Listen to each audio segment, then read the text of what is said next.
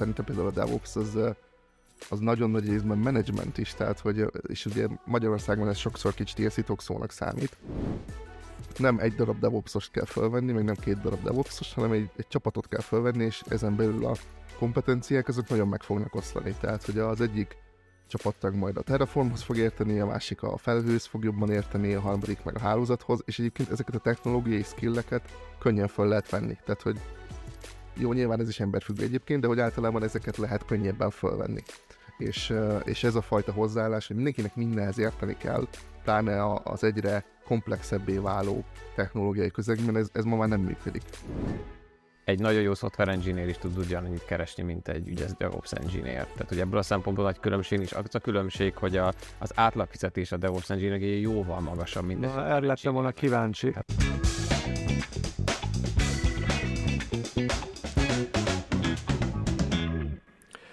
Sziasztok! Ez itt a Crafty, a HVS IT karrierrel és munkavállalással kapcsolatos podcast sorozata a Tesco Technology állandó támogatásával. Köszönjük!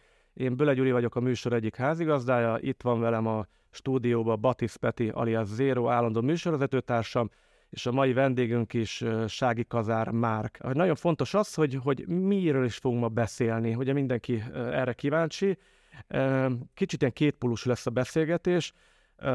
Egész pontosan az utóbbi podcastba, illetve a következő meet, meetupon is a különböző karrierutakról fogunk beszélgetni. Ugye az kettővel ezelőtti podcastunk is nagyjából arról szólt, hogy menedzser legyek, vagy, vagy, vagy szakember, illetve a következő meetupunk is június 28-án is ezt a témát boncolgatja, ott pedig arról fogunk majd beszélgetni, hogy, hogy nem akarok menedzser lenni, tehát mi van akkor, hogyha valaki azt a karrierdöntést hozza meg, hogy, hogy marad szakembernek, mit egyéni közreműködőként, és milyen karrier lehetőségei vannak, milyen karrierutakat tud bejárni, mire érdemes figyelni, stb.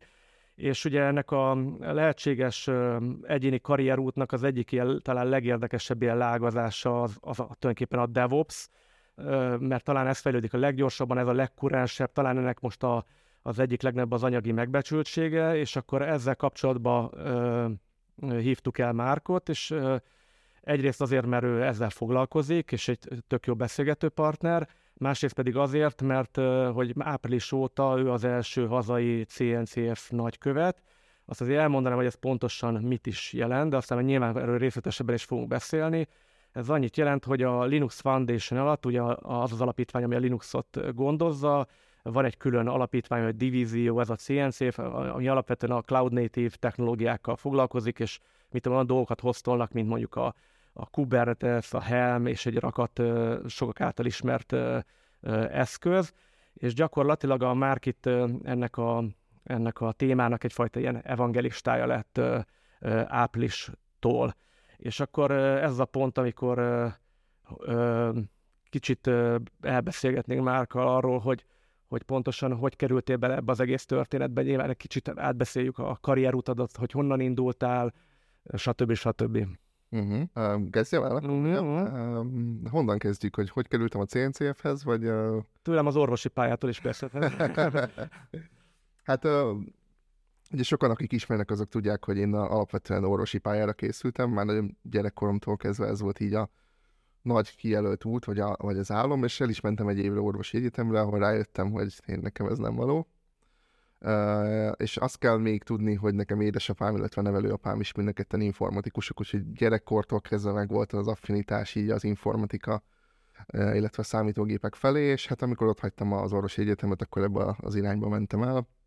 Nyilván már előtte is foglalkoztam ezzel elég sokat, ugye open source projektekben benne voltam, és um, gyakorlatilag amikor ott hagytam az egyetemet, elmentem egy um, ügynökséghez dolgozni, és gyakorlatilag azóta um, dolgoztam már elég sokféle projekten, ugye PHP-val kezdtem, aztán elmentem ilyen Go fejlesztés irányba, illetve szoftverfejlesztőként kezdtem, és most, most inkább ilyen, most megint kicsit szoftverfejlesztők, de az elmúlt jó néhány évben ilyen SRE, illetve ilyesmi pozíciókban mozogtam. A PHP után miért jött a Go egyből? Annyira az, nem teljesen... Az, az egy ilyen érdekes új nyelv volt, és igazából a PHP-nál már engem zavart akkor is, hogy uh, ahhoz, hogy egy ilyen PHP alkalmazást futtatni lehessen, ahhoz, ahhoz elég sok minden kellett. Tehát kellett webszerver, kellett valami PHP futtató környezet, uh, ami önmagában nem volt feltétlenül baj, csak nem tudom, engem ez egy kicsit zavart. És akkor jött a Go, ami egy ilyen statikusan linkelhető, um, binárisra fordítható nyelv volt, és ezzel kezdtem el foglalkozni, és igazából nagy karriert futott be a Go nyelv is azóta, tehát hogy a legtöbb ilyen DevOps automatizációval foglalkozó eszközt, illetve bármilyen eszközt itt a Cloud Native ökoszisztémában gyakorlatilag ebben írnak manapság. És uh, ugye eljutottunk oda, hogy, hogy, hogy amit az elején kicsit, fe, amivel gyakorlatilag téged itt reklámoztunk, hogy te lettél az első hazai CNCF nagykövet, és ugye ez talán itt a, ebbre a mai beszélgetésnek talán az egyik legizgalmasabb vonulata, hogy, hogy ahhoz, hogy te megkaptad kinevezést, hogy ez egy kinevezésnek lehet mondani? Uh, hát erre ez inkább ilyen elismerés, illetve feladat. Tehát ez egy, ez egy olyan pozíció, amire pályázni kellett, és nyilván le kellett írni azt, hogy mit csináltam én a közösségben az elmúlt években, mi az, amikkel foglalkozom. Ugye rengeteg open source projektben benne vagyok, foglalkozom mindenféle mentoringgal itt a közösségen belül, contentet gyártok, tehát blogolok időnként, vagy videókat csinálok, konferenciákra járok előadni, tehát hogy ezek azok, amiket így néznek egy ilyen jelentkezésnél, hogy vajon az az adott ember mennyire tudja képviselni ezt a, ezt a Cloud Native vonalat, és ugye nyilván Cloud Native vonalon mozgom, tehát hogy ez így, ez így valahogy adta magát. Ez a, az a nagyköveti program egyébként a CNCF alatt, ez egy új dolog, vagy, vagy Volt már furcsa, hogy te vagy az, tehát nem az, hogy te vagy az első, hanem az, hogy hogy, hogy nincs más Magyarországon. Hát, azért, mert senkit nem érdekelt, vagy egyszerűen csak azért, mert ez egy új dolog, és te voltál az első, akinek neki futottál, hogy te ezt megpályázod. Volt már egy ilyen program, úgy tudom, egy-két évvel ezelőtt, és akkor az, az valamiért véget ért, és most ez egy új program igazából, tehát ez a CNCF Ambassador 2.0 néven fut, és nem igazán tudom, hogy miért nincsenek többen Magyarországról, tehát tudom, hogy sokan vannak, vagy többen is vannak, akik ilyen cloud native szoftverfejlesztéssel foglalkoznak. Nem tudom. Hát és szerintem ez valahol azért jól mutatja egyébként a technológiai lemaradásunkat, mert ha, ha emlékszel arra, hogy hogy a CNCF alatt ugye vannak tagvállalatok is, és azt hiszem, hogy Magyarországon összesen talán vagy négy, vagy talán öt magyar vállalat van, aki ott bent van ebbe a programba, ami, ami ilyen rettenetesen kevésnek tűnik egyébként. Hát valószínűleg tényleg le vagyunk aradva, és ha megnézzük azt egyébként, hogy mennyi új ebben a témában működő startup születik Magyarországon, most indul be igazából. Tehát ugye a Banzai Cloud volt az egyik eh, legismertebb talán ebbe a körbe ilyen Cloud Native eh, irányban, de azért ugye egyre több és egyre új, sok új startupot alapítanak manapság Magyarországon is. Tehát ez szerintem most indul be, vagy most fog talán jobban beindulni. Illetve a másik dolog, hogy azért ez egy kicsit ilyen közösségépítéssel kapcsolatos pozíció is, és ugye van az a sztereotípia, hogy a, az engineerek vagy a fejlesztők azok nem, nem szeretnek ilyesmit csinálni, ami hát van, amikor igaz, de, de lehet, hogy ez is egy olyan dolog, ami talán visszatartja az embereket néha, hogy jelentkezzenek egy ilyen pozícióra. Picit térjünk vissza erre a, a DevOps-os történetre, hogy, hogy neked az, hogy, hogy a PHP után erre vonalra elmozdultál, hogy ez egy, az egy tudatos karrierdöntés volt, azt mondtad, hogy igen, ez annyira előremutató, hogy nekem el kell mozdulni erre, vagy egyszerűen csak úgy fújt a szél, hogy, hogy ebbe belecsöppentél. Mert ugye nyilván most, most ezt evangelizáljuk, hogy minél több ember gondolja azt, hogy ez egy jó irány. Nyilván szeretnék látni, hogy ez neked mennyire volt tudatos. Uh-huh. Hát nem volt tudatos szerintem az a helyzet. Én mindig is nagyon szerettem foglalkozni azzal, amit így manapság developer experience-nek hívunk, és én inkább abban az irányba mozdultam el, annó, amikor ugye Docker megjelent, meg a, meg a Kubernetes megjelent. Én inkább azzal foglalkoztam, hogy hogy lehet ezeket fejlesztői környezetekbe használni eredetileg, és arra próbáltam meg rámenni, hogy um, hogyan lehet ezeket hordozhatóvá tenni, és hogy lehet ezeket használni, úgyhogy hordozhatók legyenek ezek a dolgok. És igazából ebből jött az, hogy igazából lehet itt foglalkozni az operations részével is. Ez volt az egyik talán. A másik pedig, hogy bárhol dolgoztam, igazából jellemző volt az, hogy a szoftverfejlesztők nem szerettek az üzemeltetés részével foglalkozni a dolgoknak. Engem meg valahogy így érdekelt, és végén mindig nálam landoltak ezek a feladatok. Engem meg ez nem zavart. Igen, ez a pont, amikor ugye ezt beszéltünk az adás előtt, hogy legyen egy pont, ahol megbeszéljük, hogy mi is ez a DevOps, mert uh-huh. Ugye Más értenek alatt a HR-esek, a fejvadászok, az IT-sok, a mindentudók, lehet, hogy még mi hárman se, és teljesen mást értünk alatt. Ugyanakkor mindenki azt gondolja, hogy tudja, hogy mit jelent ez. és szerinted mi ennek a definíciója? És az elmondjuk, hogy miket gondolnak róla. Ugye van ez a definíció, amikor DevOps mérnök. Azt már megbeszéltük, hogy ilyen igazából nincsen. Akkor ugye vannak a a régi vágású üzemeltetők, akik azt gondolják az egészről, hogy arról, ez egy spórolás, hogy rá akarnak tukmálni az üzemeltetőkre fejlesztői feladatokat, vagy fordítva, hogy a fejlesztőket is rá, is rátukmáljunk üzemeltetői feladatokat, de ugye ennek az egésznek ehhez nincs köze, de akkor hogy néznek ennek mondjuk egy igazán szép lexikonszerű definíciója? Um, hát ha nagyon-nagyon röviden akarnám megfogalmazni, akkor ugye DevOps arra jött létre, hogy lebontsa a silókat a fejlesztők és az üzemeltetők között, de szerintem érdemes visszamenni oda, hogy annó, amikor ezt az egészet kitalálták, milyen, milyen problémát próbáltak meg ezzel megoldani. Mert szerintem ennek az egész filozófiának nagyjából ez adja az alapját, és, és igaz, amit mondtál, hogy manapság ugye, akik már ebbe beleszületnek, vagy, vagy új generációként jönnek ebbe, azok igazából nem, nem érzik azt az eredeti problémát, amit ezzel meg szerettek volna oldani annó, és éppen ezért nagyon könnyű csomó minden másra is ráhúzni a DevOps-ot, tehát tipikusan ez a fejlesztőként üzemeltetni is kell dolog, ez szerintem nem a DevOps filozófiába illő dolog. Tehát ugye az eredeti probléma az, annó az volt, hogy voltak a fejlesztők, meg voltak az üzemeltetők, és ellentétes célok vezérelték az ő munkájukat. Tehát a fejlesztők minél gyorsabban szerettek volna minél több mindent kirakni, amit a biznisz rájuk tolt, hogy új feature-öket tegyenek ki, próbáljanak ki új dolgokat, ugye az üzemeltetők meg mindig inkább a stabilitás, meg az elérhetőség irányába próbálták volna tolni a, a céget, vagy a szervezetet, ami meg, ami meg ezzel ellentétes, tehát hogy az inkább lassítani szerette volna ezeket a, ezeket a folyamatokat. És akkor ezekből jöttek ki azok a szervezeti problémák, hogy akkor a, az üzemeltetés nem volt hajlandó csak bizonyos, nem tudom, QA feltételek mellett kirakni egy új release-t, lassították ezeket a release tehát hogy nem lehetett naponta release csak havonta lehetett, ebből új problémák születtek, hogy akkor a maga a release, amit ki akartak volna rakni, azok ugye jóval nagyobbak lettek, ezáltal bonyolultabb lett, ebből kijött az, hogy egyre több hiba lett benne, amiatt még tovább lassították a release folyamatokat, és akkor ebből a spirálból uh, próbáltak kitörni annó, akik ezt a DevOps mozgalmat elindították, hogy próbálják meg ezt a, ezt a silót lebontani, hogy ne arról szóljon a dolog, hogy a fejlesztők dobálnak dolgokat az üzemeltetők fel, az üzemeltetők visszadobálnak, hanem próbáljanak meg együtt dolgozni, és akkor ennek a, ennek a filozófiának a mentén lehetett folyamatokat kidolgozni, automatizációt bevezetni,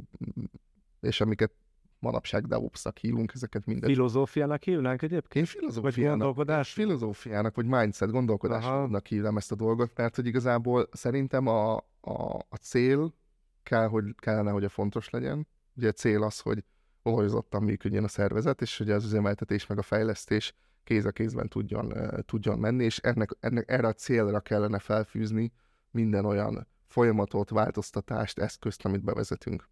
Akkor végül is arról van szó, hogy ezt az egészet a fejlesztési és üzemeltetési környezetek egységesítésének a vágya szülte meg, és itt a Jaguszti Lacitól hallottam egy nagyon szép definíciót, mert nem tudom mennyire helyes, de majd elmondod, ő azt mondta, hogy és ezt úgy valósítjuk meg, hogy a szervezet, a folyamat és a technológia szent háromságán nyugliszik az egész. Igazából igen, ez kicsit ilyen absztrakt megfogalmazás szerintem, de egyébként, egyébként igen, tehát hogy én például, szerintem például a DevOps az, az nagyon nagy részben management is, tehát hogy, és ugye Magyarországon ez sokszor kicsit ilyen szónak számít, de hogy igazából folyamatokról is beszélünk itt a DevOps kapcsán, tehát hogy ez valahol management feladat is, vagy menedzsmentnek is van feladata ezzel.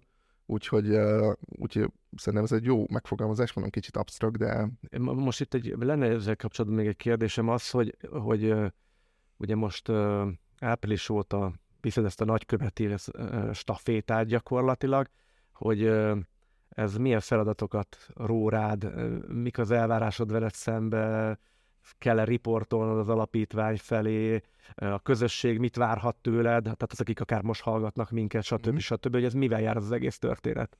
Hát ugye alapvetően a, a mandátumunk az arra szól, hogy ezt a cloud native ökoszisztémát kell népszerűsíteni, illetve a CNCF-nek a legújabb ilyen motorja, hogy ezt a, ezt a cloud native-et kell egyértelműsíteni mindenki számára, hogy mit jelent. Ugye a cloud native alatt is értünk sokféle dolgot.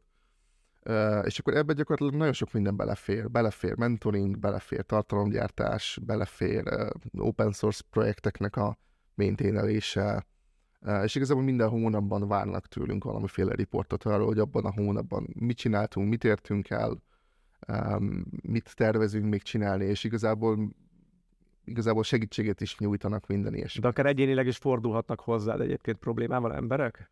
Hozzám enélkül is fordulhatnak egy problémával, mert hogy ez, ez nem kell, hogy előfeltétel legyen, hogy én ehhez CNCF nagykövet legyek, de ez egy ilyen státusz miatt lehet, hogy... hogy kell például rendezvényeket is szervezni, vagy... vagy ö... Kell, nem kell, de lehet egyébként. Tehát, hogy én ugye eddig is szerveztem ezt a Cloud Native Budapest nevű meetupot, meg még más meetupokat is, de van lehetőség például, ez van egy ilyen Kubernetes Community Days nevezetű rendezvény, amit vagy CNCF ambassador, vagy, vagy valamilyen tag szervezet rendezhet csak, tehát hogy ez, ez, ennek van egy ilyen előfeltétele, tehát hogy itt, itt szeretnék majd egy ilyet csinálni előbb-utóbb Magyarországon is. DevOps-szal fogalmazunk így, most nem biztos, hogy a legjobb megfogalmazás, azért most elég sokan foglalkoznak itthon, viszont azt lehet látni, hogy így hogy így összességében viszont a magyar fejlesztői meg üzemeltetői közösségnek még így ehhez a dologhoz nem sok köze van. Ez nyilván a technológiai legmaradásunkból adódik.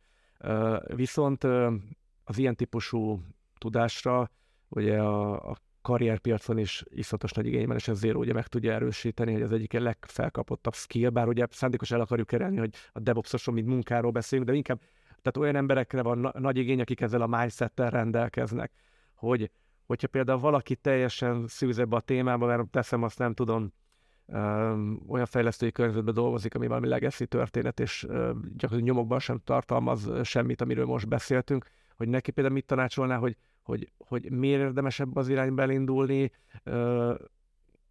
mit kell ahhoz tenni, hogy ezt a, ezt a gondolkodásmódot felszívjad, mennyi tanulást igényel, honnan érdemes összeszedni az információkat, tehát nyilván ez egy karrier podcast, tehát hogy ezek, ezek itt fontos kérdések ezzel kapcsolatban. Um, ugye a nagy kihívást az ugye azt jelent, az jelenti, hogy uh, iszonyat komplex ez az ökoszisztéma, nagyon sokféle különböző technológia van, és hajlamosak az emberek technológia oldalról megközelíteni ezt a dolgot, ami nem feltétlenül baj egyébként, mert nyilván technológiai elemei is vannak, de hogyha valaki nem hallott még a DevOps-ról, akkor én azt javasolnám, hogy próbáljon meg kicsit a szakirodalomban utána ennek. Ugye vannak, vannak ennek elismert szakértői. Itt a szakirodalomban ugye Gene Kim által rengeteg könyv elérhető, Phoenix projekt, DevOps Handbook, most ugye a Unicorn projekt volt, azt hiszem a legutolsó, amit ezzel kapcsolatban írtak, amik lehet, hogy néha kicsit szárazan, de azért a filozófiát elég jól átadják. Szerintem sok embert eltántorít egyébként az, hogy, hogy ténylegesen van benne szó menedzsmentről, folyamatokról, tehát hogy, hogy ezt a részét is fel kell kicsit szívni ahhoz, hogy, hogy az ember átlássa azt, hogy miről is szól, de szerintem az a jó ebben egyébként, hogy nem kell, nem, nem kell ilyen all or nothing hozzáállással neki menni ennek.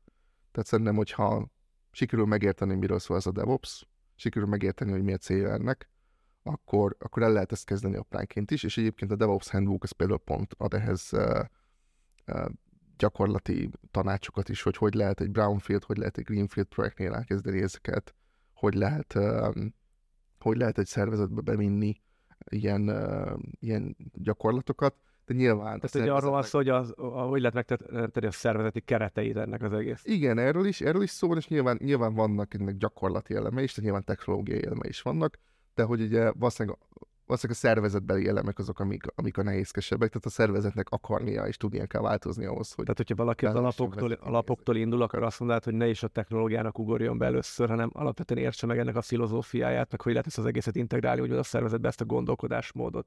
Én azt mondanám, hogy igen. Tehát, hogy a, a technológiát azt be lehet vezetni apránként, kicsi lépésekben, és igazából minden változtatásnak a lényege az az kéne, hogy legyen, hogy legyen egy feedback loop, és lehessen nézni azt, hogy ez egyébként jó irányba viszi a dolgokat, vagy nem. Erre épül egyébként a DevOps maga is, tehát az egyik legfontosabb része a feedback loop, hogy, hogy lásd azt, hogy az az irány, amiben éppen tolod a szervezetet, tolod a szoftvert, az jó vagy nem. És gyakorlatilag minden ilyen változásmenedzsmentbeli dologra is igaz ez, hogy, hogy úgy kell változásokat bevezetni, hogy le tud követni, hogy egyébként ez most jó irány volt-e, vagy nem, és nem lehet egyik napról a másikra mindent megváltoztatni.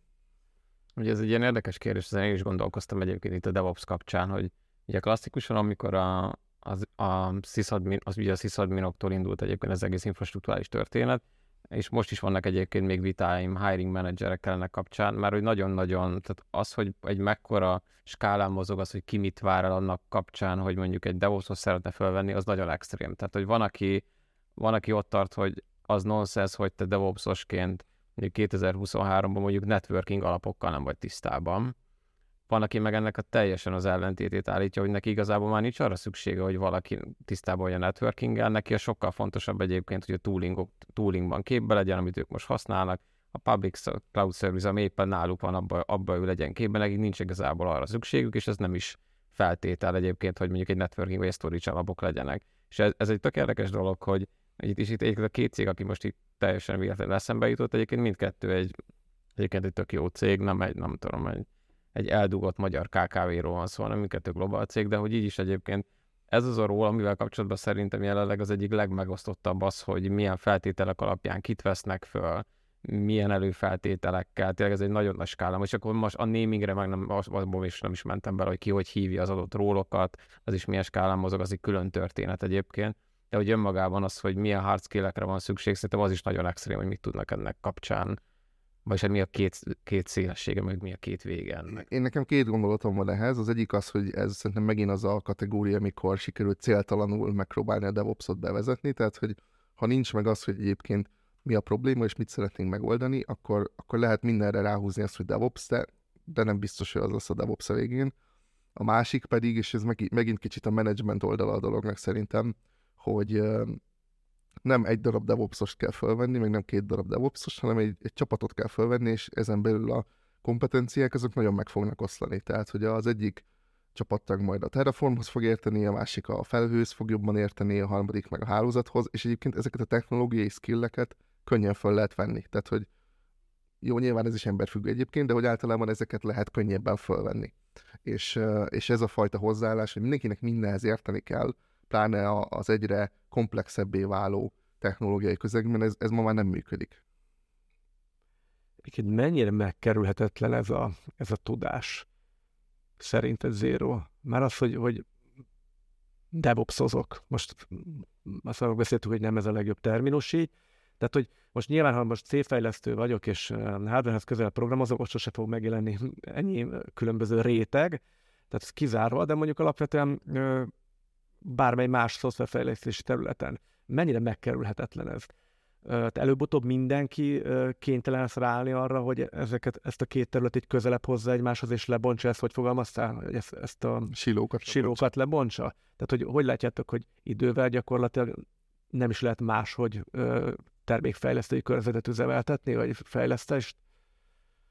Hát hatékonyan szerintem nem. Tehát, hogy és ha megnézzük egyébként a devops annak is egy nagyon nagy része például az agilitást behozza. Tehát egy csomó olyan része van a DevOps-nak, ami egyébként nem a DevOps találta ki, hanem csak összehozta egy ilyen gyakorlati gyűjteményé, hogyha, hogyha a gyakorlati részét akarjuk nézni. Tehát egy csomó mindent nem a DevOps talált ki, hogy ezt így kell csinálni, de hogyha valaki az üzleti életben meg, tehát hogy volt egy előadás egyszer, érdekes volt, és azt kérdezte az előadó, hogy miért fejlesztünk szoftvert.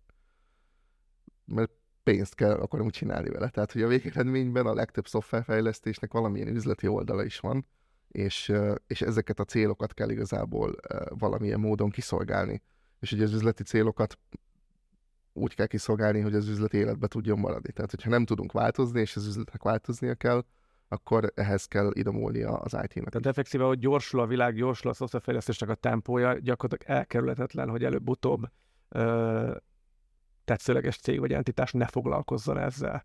Igen. Csak azért akarok kilukadni, mert én azt, azt, nem azt akarom a szátokba adni, de az, hogy, hogy, hogy az, aki hallgat minket, az, az, az legyen ezzel tisztában, hogy, hogy oké, okay, pár évvel mindenki hallgatja, hogy ez egy megkerülhetetlen történet, de hogy szerintem már itt nagyjából az az utolsó pillanat, amikor erre vonatra fel lehet ülni. Mert ugye pont arról beszéltünk az adás előtt, hogy, hogy aki most ül fel erre a vonatra, az, az már most is egy ilyen öt éves lemaradás, ugye ötöt mondtál talán. Hát hasonlítottam is, Igen. mondtam, de lehet, hogy hogy öt több. éves lemaradásban vagy. De most az a kérdés például, hogyha most ülök fel nekem ezt az, az ötöt, ezt, ezt be kell hoznom?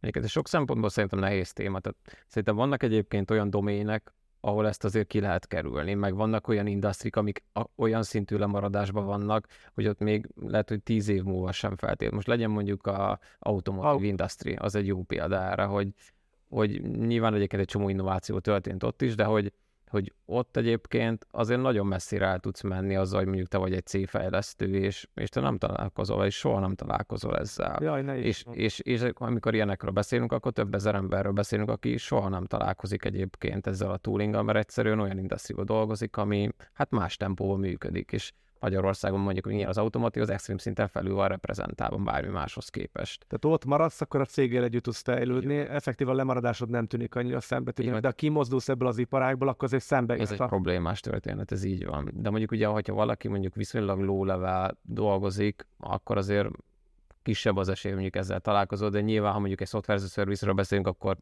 akkor lehetetlen. Tehát, hogy az, az, az gyakorlatilag, azt szerintem ez semmi Igen, ez egy jó, jó példa volt, mert talán a, egy éve volt, hogy az Auditól beszéltem egy HRS csajjal, és ő azt akarta domborítani egy kampányba, hogy, hogy most vezették be a Dockert. És így mondtam neki, hogy hát ez nem egy túl erős employer branding, hogy ez egy, ez egy tíz éves történet. Persze lehet, hogy őszintének lenni, mert lehet, hogy pont valakinek ez a vonzó, hogy van egy tök jó mindsetem, és elmegyek egy ilyen helyre, akkor nyilvánvalóan iszonyatos nagy király vagy, mert gyakorlatilag sokkal nagyobb tudásod van, és ugye nulláról építkezni is szuper, de hogy tényleg az van, hogy vannak iparágak, akik, akik le vannak ebben maradva. Meg ugye ez egy iparágon belül egyébként, ez egy, tehát ugye ez egy nagyon fontos dolog, hogy akik ebbe benne élnek, azoknak ez lehet vonzó, mert mondjuk te egy pont annál cégnél vagy, ahol mondjuk semmi nincsen, és mondjuk lehet, hogy így más számára le van maradva az Audi, de mondjuk lehet, hogy a, nem tudom, te, nem, nem tudom, a Boschnál vagy a Continentalán dolgozol, és az neked ez egy tök nagy erőlépés, hogy elmész oda, és ott mondjuk dockerezel, vagy van egy-két, nem tudom, public cloud instance, amit még soha nem láttál, és te szeretnél abba az irányba elmozdulni, viszont mondjuk az automotívon belül azt nem biztos, hogy más megadja neked. Ez egy érdekes dolog, hogy nyilván aki tényleg software as a service közegben van, az nyilván ezt, ezt megmosolgja ezt a történetet, de mások, meg több ezer ember számára meg ez egy előrelépés. Tehát ez tényleg csak nézőpont kérdés, hogy honnan jössz, vagy hol dolgozol. Illetve az előbb már ugye itt utaltam rá, hogy, hogy gyakorlatilag hiába beszélünk individual contributorokról, nagyon sokszor csapatszinten mérik azért ezeket a dolgokat, tehát hogy egy csapatnak kell tudnia leszállítani egy adott feature-t, vagy egy csapatnak kell tudnia egy, egy szoftver fejleszteni, nem, nem egyedi embereknek, tehát hogy az egy, az egy nagyon jó lehetőség szerintem, hogyha valaki el tud helyezkedni egy olyan csapatnál, ahol nincsenek meg ezek a skillek, és ott ezeket fel tudja vedni. Mert ezeket jobb csapatként elsajátítani egyébként. Mert ugye az egyik alapillér eleve a csapat. Hát a csapatban való munka az egy jó lehetőség erre szerintem. Tehát, hogyha valakinek nincs ezzel tapasztalata, és elmegy valamilyen céghez dolgozni, ahol egyébként ez, ilyen környezetben dolgoznak, ott egy csapatban könnyebb fölvenni ezt, mint hogyha egy csapat olyan ember kerül oda, akik még soha nem dolgoztak Mhm. ilyesmivel. Tehát, hogyha bekerülsz egy csapatba, egy olyan cégnél, ahol már ez a DevOps mindset már megvan, ott azért van lehetőség fölvenni ezeket a, ezeket a skilleket. Ugye előbb pedzegettem ezt, hogy mivel érdemes kezdeni a tanulást, hogyha valaki erre a tudásra szert szeretne tenni, és ugye akkor csak a, a filozófiai részéről, vagy mondjuk a módszertanról beszéltünk, és ugye ha, ha most átmegyünk konkrétan a túlok és a technológia oldalára, akkor te például mit mondanál már, hogyha valaki azt mondja, hogy én szívesen játszanék ezzel egy kicsit, akkor te például mivel kezdenél el most? Hát ez nagyon, nagyon attól függ, hogy milyen szoftverről beszélünk egyébként, de hogyha maradunk ez a szoftver, ez a service kategóriánál, akkor szerintem a konténerizáció manapság, ami az egyik ilyen nagyon nagy mm, téma, um, és akkor ehhez kapcsolódóan nyilván egy csomó mindent föl lehet fűzni.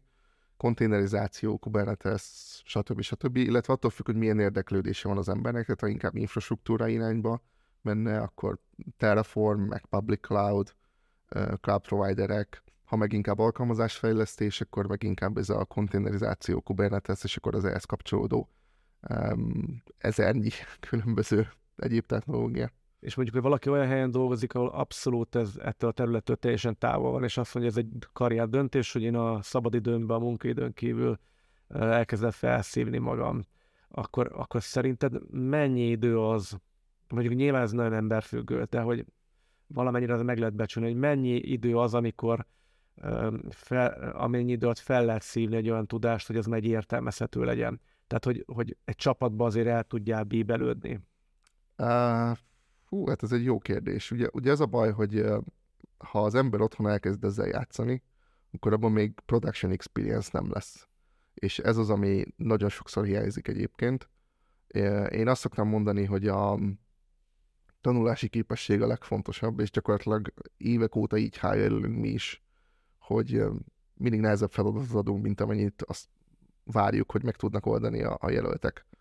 És mindig azt várjuk, hogy, hogy kérdezzenek, mondják el, hogy hol féleltek el, és igazából a, a tapasztalat az, ami nagyon sokszor hiányzik, hogyha az ember otthon elkezd ezzel játszani, ami nem feltétlenül baj, tehát hogy mindenképpen egy jó kezdés, hogyha már valaki elkezdi ezeket a technológiákat megtanulni, de nagyon fontos felkészülni arra is, hogy egyébként könnyen bele lehet futni mindenféle hibákba, illetve nyilván része a DevOps mindsetnek is az, hogy egyébként elfogadjuk azt, hogy időnként vannak hibák, és ezeket meg kell oldani. Tehát, hogy én azt mondanám, hogy a technológiai része az csak egy dolog, um, időt nagyon nehéz tenni, tehát uh, nem, nem szívesen becsülök, de hogy azt szerintem uh, fontos látni, hogy ha az ember otthon már ezzel lejátszott, akkor utána menjen el egy céghez, és próbáljon production tapasztalatot is szerezni ezzel. De egyébként mennyire, mennyire lett frusztráló az, hogy mondjuk dolgozol, mondjuk teszem azt egy, mondjuk így egy nem éppen agilis, lassabb jellegű cégnél, ahol így egy egész komoly ilyen technológiai lemaradás van,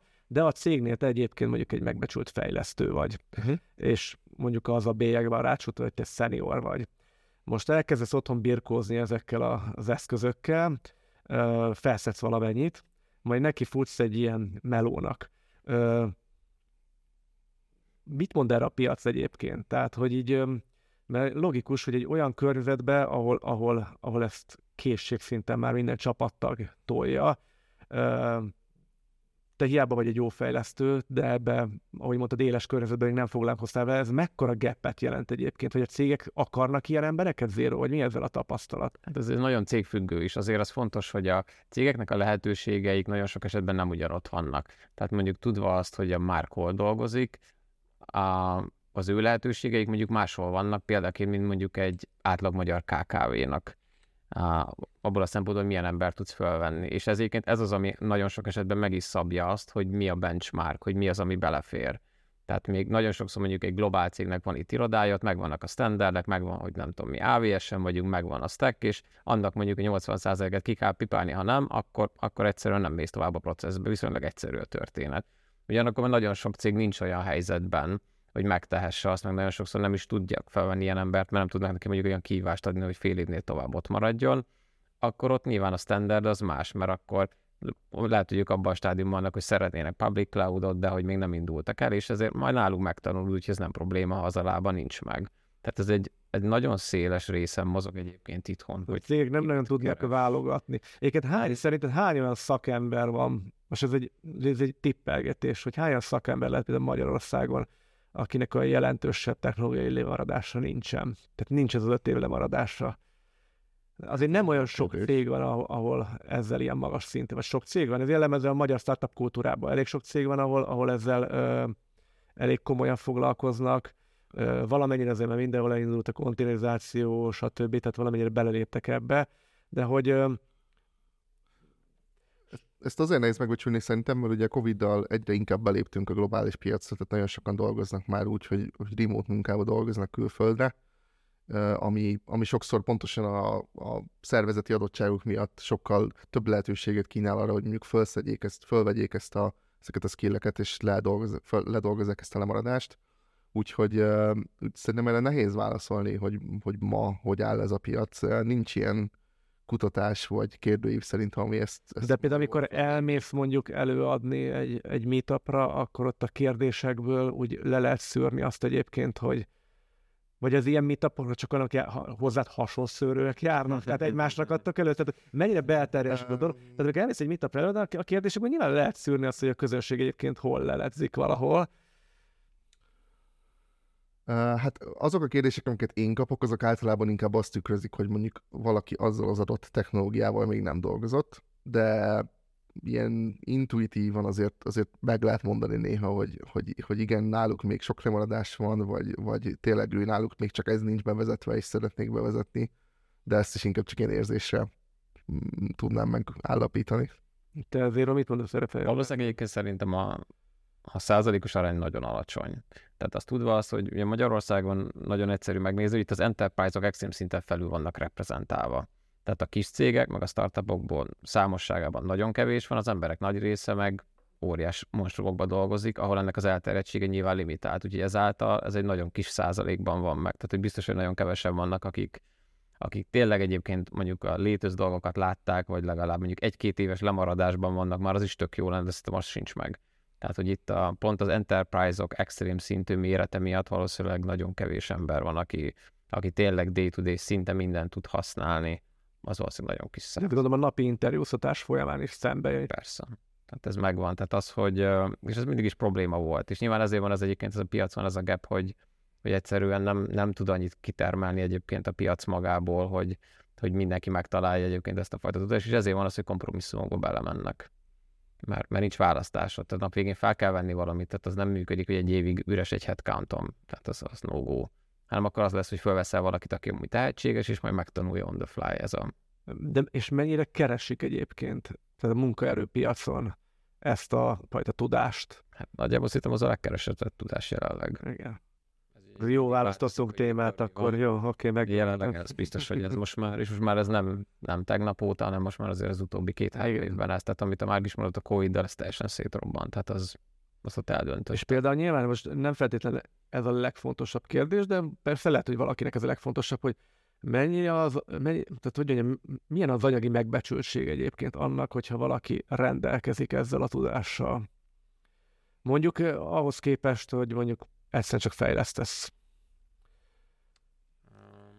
Én azt tudom mondani, hogy a LinkedIn-den általában le kell tiltanom az értesítéseket, mert annyi állásajánlattal keresnek meg állandóan. De ez csak a keresletre ad egy választ, meg ugye neked azért kint van a LinkedIn-eden, hogy pontosan mit várnak tőled, de például, hogy, hogy hogyha valaki neki feszül ennek, akkor, akkor az, az most, most nem tudom, hogy ez mennyire ingovány, de nem, hát ez egy erről szól ez a műsor, hogy, hogy mennyit tesz hozzá a te munkaerőpiaci ázsióthoz, akár pénzben, az, hogyha ha, mit tudom én, úgy nagyjából képbe vagy a, a DevOps világgal, a DevOps kultúrával, ezekkel a túlokkal, Hát ez azért nehéz dolog, nagyon nehéz, nyilván függ attól, hogy honnan jössz, milyen környezetből, mennyit kerestél előtte. Tehát, hogy egy nagyon jó szoftver engineer is tud ugyanannyit keresni, mint egy ügyes DevOps engineer. Tehát, hogy ebből a szempontból nagy különbség nincs. Az a különbség, hogy a, az átlagfizetés a DevOps engineer jóval magasabb, mint Na, erre lettem volna kíváncsi. Hát az nyilván, tehát amiatt is, hogy ugye viszonylag kevés ember ért hozzá,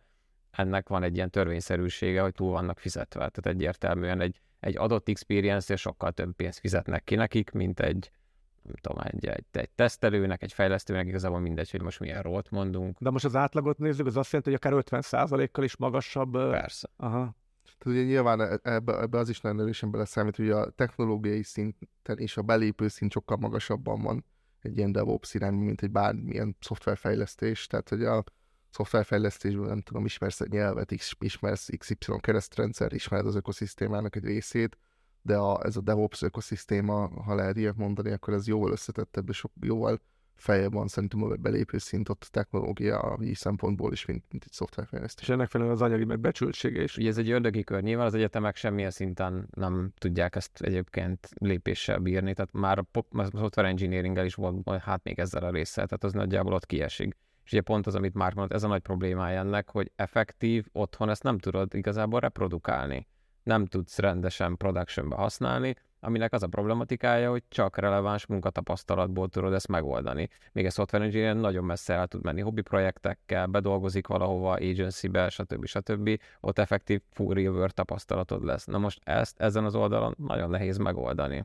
Hát, hogy itt igazából a rendszernek van egy ilyen nehézsége, hogy abban az x tudod ezt csinálni, ahol nyilván hogy olyan érdekes stack van, és gyakorlatilag onnan tudod elhalászni az embereket, de az, hogy mondjuk a iskolapadból kiszeded, hát az nem igazán működik. Igen, de például itt vannak például a Kubernetes plecsnik.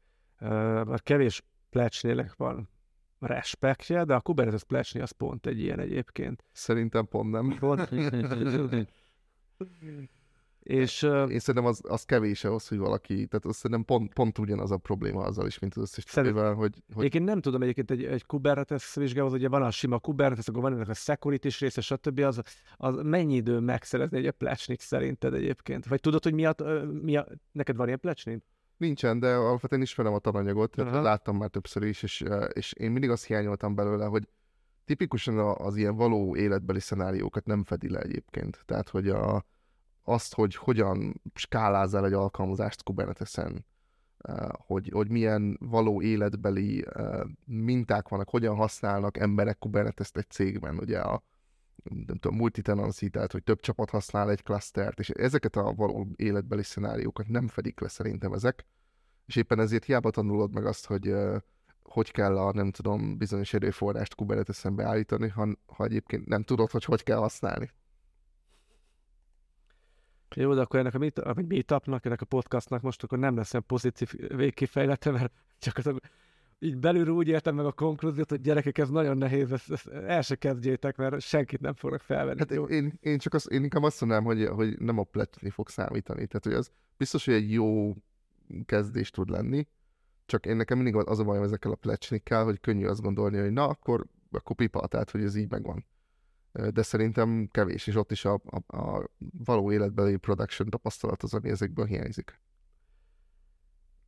Illetve egyébként, amit a Mark mondott, szerintem az egy nagyon fontos dolog, ez a tanulási vágy. Tehát, hogy én nagyon-nagyon sok ügyes software engineert láttam viszonylag gyorsan konvertálni egyébként a DevOps irányba. Mert tényleg ez, van, hogyha téged érdekel, meg belásod magad is, már egyébként eleve van egy viszonylag jó környezetben szerzett tapasztalatod, azzal nagyon gyorsan lehet előre menni. Tehát, hogy ez, ez tényleg megvan. Itt hát a nulláról indulás az egy nehezebb téma, tehát ez biztos, hogy az, de hogyha már van egyébként egy effektív, viszonylag mondjuk modern környezetben szerzett szoftverfejlesztői tapasztalatod, akkor nagyon gyorsan tudsz előre menni. Tehát, hogy ez, ez a része megvan. Tehát én millió ilyen helyet láttam, hogy úgy lett valakivel DevOpsos, hogy igazából szinte semmilyen tapasztalata nem volt, csak otthon játszott instanszekkel, mindent kipróbált, amit csak tudott, mert hogy nagyon tetszik neki, és szeretné productionbe, látták, hogy nagyon ügyes, és felvették. Tehát, hogy ez, ez simán működik, és ez szerintem ez egy teljesen járható út.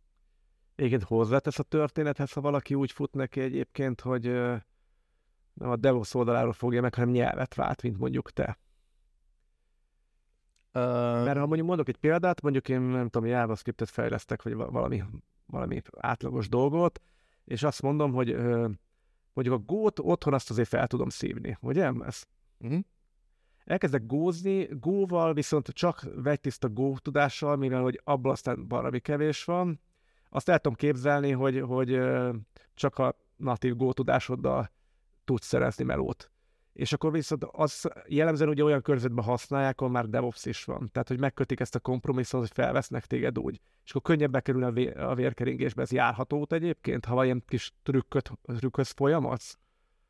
Ez csak egy elméleti okoskodás, tehát nem tudom, hogy mennyi igazságtartalma van. elképzelhető, de én azt mondom, hogy önmagában az, hogy nyelvet változ, azt szerintem nem tesz hozzá ezzel a dologhoz. Tehát, hogy ha, ha, ha inkább úgy mondanám, hogyha, hogyha valami másik ilyen doboz bepipálsz, amit keresnek egy ilyen cégnél, ahol te szeretnél elmenni, ez tök jó. De hogy önmagában az, hogy te most JavaScriptről vagy PHP-re Go-ra váltasz, ez szerintem nem igazán tesz sokat hozzá ahhoz, hogy te... te Ja, én csak azért gondoltam, hogy talán, ha mondjuk van egy, egy Go tudásom, akkor könnyebben be tudok kerülni egy olyan környezetbe, ahol effektíve működik már egy, egy DevOps kultúra. elképzelhető, de az is működik egyébként, hogy már egy olyan környezetben vagy, ahol van DevOps kultúra, és akkor ott próbálod meg ezeket az eszközöket elkezdeni használni. Előbb-utóbb bele fogsz futni abba, hogy valami hiba van, és akkor meg kell nézni, hogy akkor a nem tudom melyik Terraform pluginban milyen probléma van, és az meg Go-ba van írva, tehát hogy őt meg meg fogsz ismerkedni a Go-val. Én, én azt mondom, hogy inkább ford, a Go esetében inkább fordítva van, Fordítva. azért ismerkedsz meg a Go-val, és egyébként rengeteg ilyen sztorit hallottam, azért ismerkedsz meg a Go-val, mert az az eszköz, amit éppen használsz, Go-ba van írva.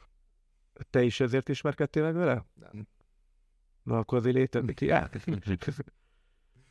Hogy látod, Zéro, neked még van valami kérdésed? Vagy még... Mind nekem ugye egy kérdés, hogy pont a Discordon volt egy srác, azt nem tudom, hogy láttátok azt a threadet, egy, talán két hete volt, egy három hete, hogy volt egy srác, hogy ő mondta, hogy Kubernetes-szel foglalkozik, azt hiszem most már talán két éve, és hogy el akar menni igazából, hogy váltani akar másik céghez, mert tetszik neki, ahol van, meg szimpatikusak a kollégák, tehát tök jól érzi magát, viszont a public cloud, cloud az teljesen hiányzik, tehát hogy nincsen náluk.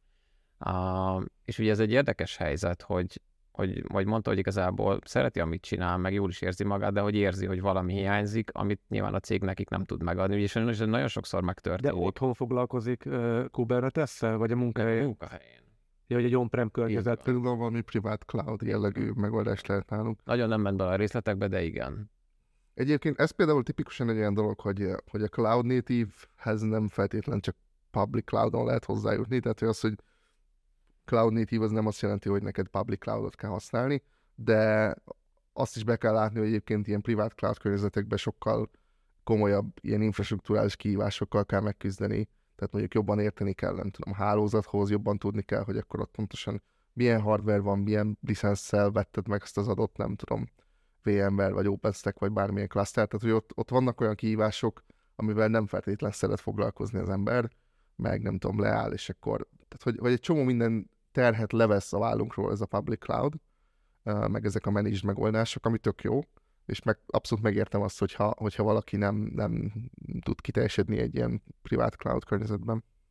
Igen, ez egy érdekes dolog, mert ugye, amit, amit mondtál is, hogy valaki ugye nem szeret ezzel foglalkozni, Ugyanak én azt látom, hogy ez egy nagy előny, hogyha valaki ezzel foglalkozott, tudja, hogy milyen ez, meg látta ennek egyébként mondjuk a hátrányai, ami nem ment, de az egy más dolog, hogy te tényleg használtad, meg más dolog, hogy meg amikor te soha nem találkoztál vele. Mert ugye most már van egy olyan generáció, aki effektív egyébként nagyon sok esetben on soha nem találkozott. Ami ugye régen ez mhm. egy az, az nem fordulhatott elő, mert minden on volt, tehát nem volt más megoldás igazából. Ez olyan, mint a most tapogatja a képernyőmet, mert azt hiszi, hogy érintő képernyő.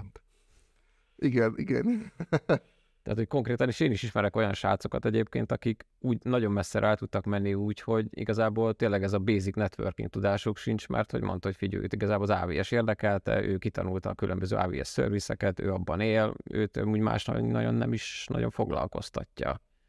Ami egy ilyen érdekes történet. De igazából nem érdekes, hogy megnézed az, a, magukat a, a nyelveket is, hogy egyre távolabb kerültek a, a gépi kódtól. Most az üzemeltetés is gyakorlatilag folyamatosan rakodnak rá ezek az újabb léjerek, és szükségszerűen egyébként most ugye szoktuk mondani, hogy nevettek az SZB programozók minden, minden, ami fölöttük van, de hogy, hogy szükségszerűen a, e, ezek a srácoknak miért kéne alálátni egyébként. Tehát, hogy most pont erről szól az egész, hogy rárakodnak újabb lérek, amik elvileg könnyítenek, egy idő után nehezítenek, akkor jön egy újabb réteg az egészre, de nem kell neked alálátni. Tehát, hogy persze, ez egy jó kérdés egyébként, hogy hogy mennyire kényelmesedik el a világ, de hát a szoftverfejlesztésben is működik ez, hogy nem igényel is senki azt, hogy te lelássál egészen a hardverig. Én azt tudom, hogy ez nem rossz, hogyha van azért egy érdeklődés az emberben, mert azért AVS-n is nagyon könnyen össze lehet kattingatni a felületen egy olyan hálózatot, ami utána ki van nyitva a világnak, és akkor ott lehet mindenféle csúnya dolgokat elszenvedni. Tehát, hogyha van egy érdeklődés, azért az nem rossz, de az, az tagadhatatlan, hogy nagyon sok mindent le tud egyszerűsíteni ez a publikus felhő, és nagyon sok dologhoz egyszerűen nem kell, nem kell annyi tudás, mint mondjuk egy on-prem környezetnek az üzemeltetéséhez. Tehát ez kétségtelen, hogy ez egy hatalmas előnye a public cloudnak. Még valami, srácok?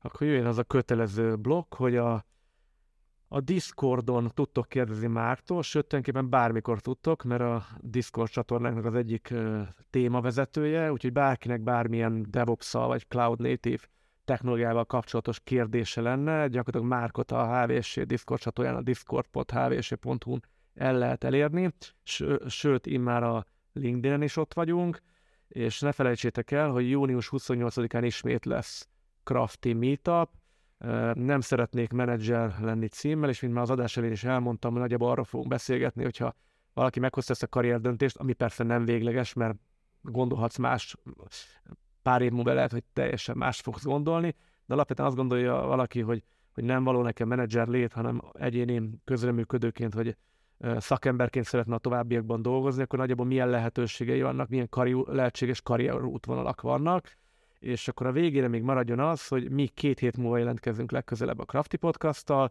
jövő héten pedig a szerkesztőségnek a Weekly Podcastja jön. Köszönjük szépen, hogy velünk voltatok, itt a vége, fuss el véle. Sziasztok! Sziasztok!